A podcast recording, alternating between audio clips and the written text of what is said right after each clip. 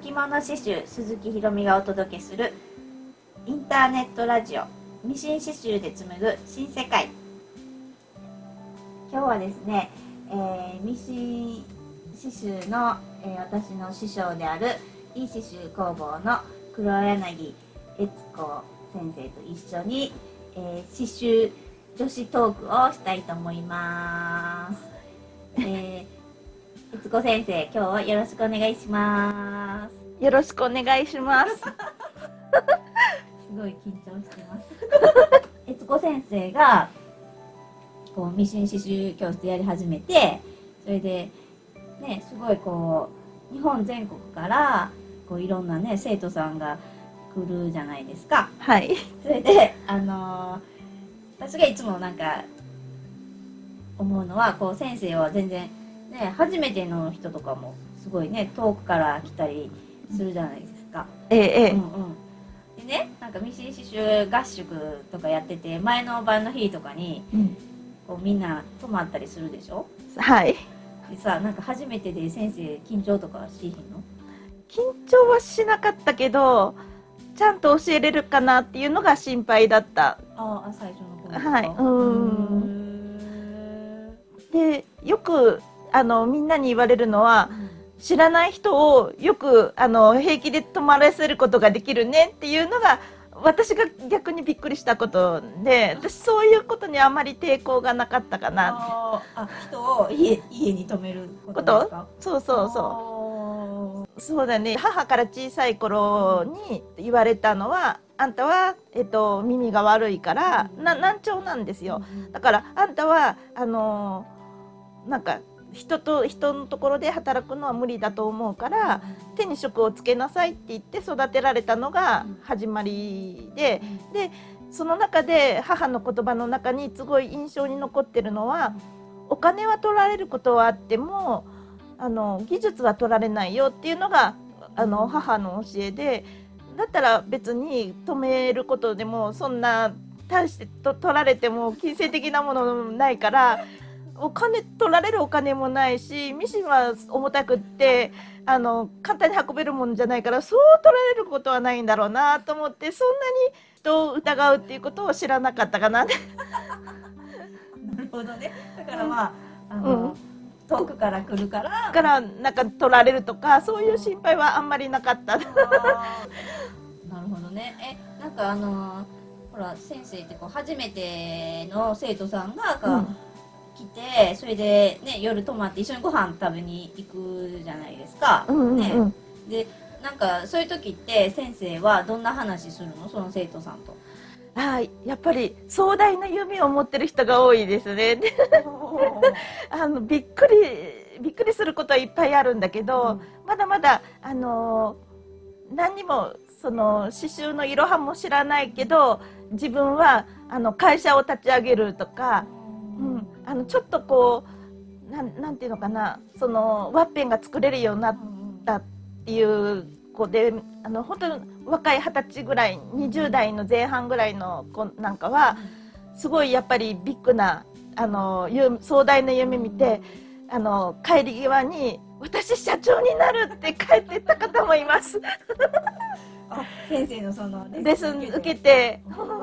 あすごいなーって私はそんな壮大な夢を持ってたわけじゃなくてただ純粋にミシン刺繍が好きであのこうやったら楽しいよこうやったら喜んでもらえるよっていうのが話をするのが楽しくって好きでで自分のし知り得る技術を教えることで喜んでもらえることに喜びを感じる。で生徒さんは生徒さんで教えてもらったことをいかにビジネスにつなげようかとか本当にワッペンのヒートカットの仕方を教えただけでもなんかすごくもうなんか宝物のように持ってキラキラした目で帰ってた方もいるからなんかすごいそういう体験が私にとっては新鮮で、うん、楽しい。みみんながこう成長ちょっとしたことでちょっとしたきっかけで大きく羽ばたく生徒さんもいるんだなと思うと教えがいがあるなって。うんでそれで生きがいになったのもあるかな。あー。えあの最初こう先生がこうミシン刺繍教室をやり始めてうん。えっとすごいこう一番最初に遠くから来てくれたのはどこの人なの？ああ飛行機で沖縄から来た生徒さんが そうあの今ちょっといいろんなきっかけがあってあのでマニュアルパンチを最初インターネットでそのこのことの記事を見た時にオートパンチだけの刺繍データを作ってたのがちょっと気になって連絡を取ったらあとミシン刺繍のマニュアルパンチが大事なんだよっていうことをお伝えしたらそれはもういても立ってもいられなくってお母さんにお金を借りて、うん、で飛んできたっていうあの飛行機に乗って飛んできた子が一番最初の子でした。あそれが一番最初にこう沖縄から来た。にうん2泊3日だったかな。うん、で来てその子がこうできるようになった時にこう目を輝かして、うん、あのミシン刺繍のコツをつかんで帰ってったのがあの嬉しい体験でしたね。あすごいよねでも先生のところってさもうそれこそ日本地図先生色塗ってるけどさ来た生徒さんの。うん、まだ白地図全部は埋まってないから、えでもすごいね。遠くあった北海道青森とかさ、うん。ね、鹿児島とか宮崎とか全部結構むちゃいっぱいね赤い、ね、色塗ってあって、うん。いっぱい結構溜まっててすごい遠くの人もね山形とかもね。そうそうそう。ね。いろんな、ね、県から来て、いろんな、あのー県の話とかも聞けるし、うんうんうんうん。あの手土産も嬉しかった。そうで、そうそう、通称、通称ご自愛の品が、先生がちょっと最近太ってるのはご自愛が多すぎるんじゃないか そう、なんか先生、いや、ダイエットしないかんよとか言いながら、プリンを持ってくる生徒さんとかいて、えーとかって、なんでやねんみたいな。ねうん。これ以上食べたらダメですよって言いながら、なんでプリンなのとか、ねみんな先生になんか喜んでほしいと思って あのみんなにこう先生のところに来る生徒さんっていうのは、うん。こうどんななんか生徒さんがお多いの？なんか何がやりたくて来る人が多いですか、ああ、もういろん、いろんな、本当に、あのーピン、ピンからキリって言ったらいいけど、幅広いジャンルの人が、を来ましたね。うん、まあ本当に、え初心、超初心者の人は、本当に、えっと、主婦の、あの、時間つぶしのためかなと思うぐらいの感じの方から、あの、プロの刺繍屋さんのガチ勢まで、うん、幅広いガガチであのマニアックなあのことを習いたいっていう人まで本当に幅広い。だからピンピンからキリっていうのが一番適当かなあの適当な言葉なのかなって。すごいいろんな人が、うん。こう先生のところにこううんミシン刺繍をうん、習いに来るってことですよね。そうそうそうそう、ね。うん、で一番やっぱりえっと九州から来た生徒さんは私のブログとかを読んで、黒柳悦子っていう人を見てみたいって言ってとあのやっぱり飛行機に乗って飛んできた人もいてす えー、って黒柳悦子を見てみたいってっていう言葉が私はすごい あの印象的でもう今でも忘れない生徒さんになってますね。であのねミシン刺繍データ私があの、ねなんか教えてほしいなと思って探した時は全然本当にインターネットでは誰もいなくてうんこいつ子先生だけが見つかったんですよね。うんだから私はなんかすごいもう、ね、悦子先生がたまたまね名古屋やったからすごいラッキーと思ったけど、うんもうね東京とかねそれこそ全然違う県でも絶対習いに行こうって思ったし、うん。すごいこうやっぱりねもう世の中になんかおらんかったからすごいむっちゃなんかありがたいなって思ったんですけど。そうですね。神奈川から来た生徒さんであのなんでわざわざ名古屋まで行くの？ってなんか友達に言われて東京じゃいないの？って言っていないから名古屋まで行くのよっていうなんか名台詞を残してくれた人もいましたね。それちょっと私にとっては宝物の言葉で。なんかそうやっぱり大阪でも、うん、そういうふうにねあの、うん、わざわざね名古屋まであの行かなあかんの？っていうふうに言われたとか、うん、いう人もいたかな。ね、だって東京とか大阪とかの方が都会やからさ、うん。そそういうところにおりそうやんだそういう先生なんてさ、うん、やけどおらんからね。ほんまにさ先生。え名古屋の黒柳悦子だけが出てきたらさ えあの多分探せばあったり、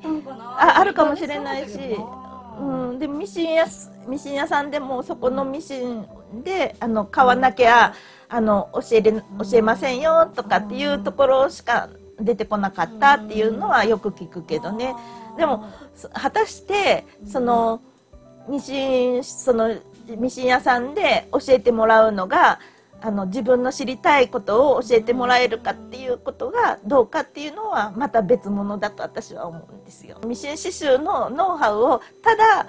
ミシン刺繍ソフトのマニュアル通りしか教えれない人もいれば本当にちゃんと理解できるまで落とし込むところまで教えてくれるのかどうかっていうのはやっぱり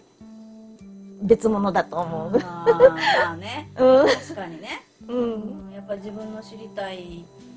こと作りたいことみんな違うじゃないですか、うん。うん、あのワッペンが作りたい人とか 3D 刺繍が作りたい人あとはねもう本当にミシン刺繍って奥が深くってアクセサリーのねケミカルレースとかオーガンジーで立体刺繍とか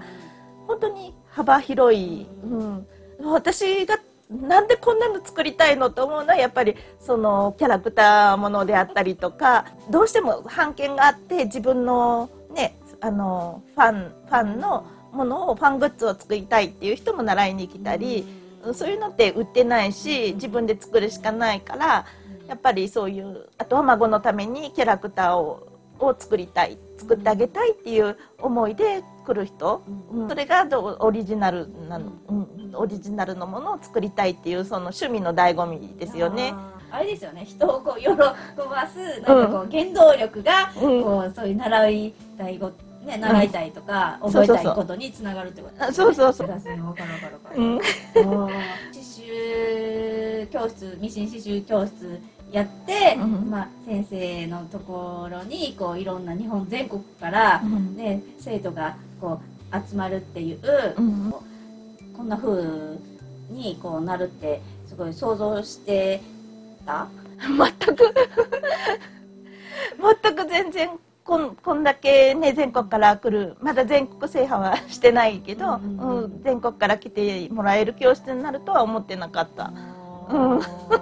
もうただただ純粋に自分がミシン刺繍が好きで、で作れる人が増えたら楽しんでもらえる人が増えたらいいなっていうこう利権絡みじゃなくって本当に純粋に綺麗な刺繍が作りたいっていう人が集まってくるようになってきたのは嬉しかったですね。いやでもそれはやっぱりあのー A 刺繍工房の朝倉幸子さんが一番初めに習いに来てそれをブログで発信することでひろみさんがそのブログを見つけてくれてでラブ着物刺繍っていう風にあのー独立っていうかね開業してでその後ワイワイマルシェのよしこさんや、うん、エムズスタジオの久美子さんもこうずっとこう通い続けてくれたあの生徒さんがいたから今の私があるんいですよ。いいこと言うね先生。そう通い続けてくれた生徒さんがこうあっての今だと私はすごく思ってるんですよ。よかったよかった。ありがとうおかげもあるやん。あもちろんもちろん。違うか。あのミシンそういい刺繍工房のミシン刺繍教室に一番ヘビーに通ってくれたのがこうラブ着物刺繍さんですから本当に感謝してます。もう本当にありがとう。こここの場に 置いてありがとうございますと先生俺言われてしまいましでねだんだんだんだんこう刺繍 CD デビューしてこう少しずつ刺繍 CD デビューがねきっかけでねひろみさんこう飛躍したなーって、うん、成長したなーって。全然真面目な生徒じゃなかった最初なんかねなんかやってきたって言われたら「いやいややってないんですけど」みたいな今でちょっと一旦区切ってまた次の話にしたいと思います。では今日はここまでです。またねー。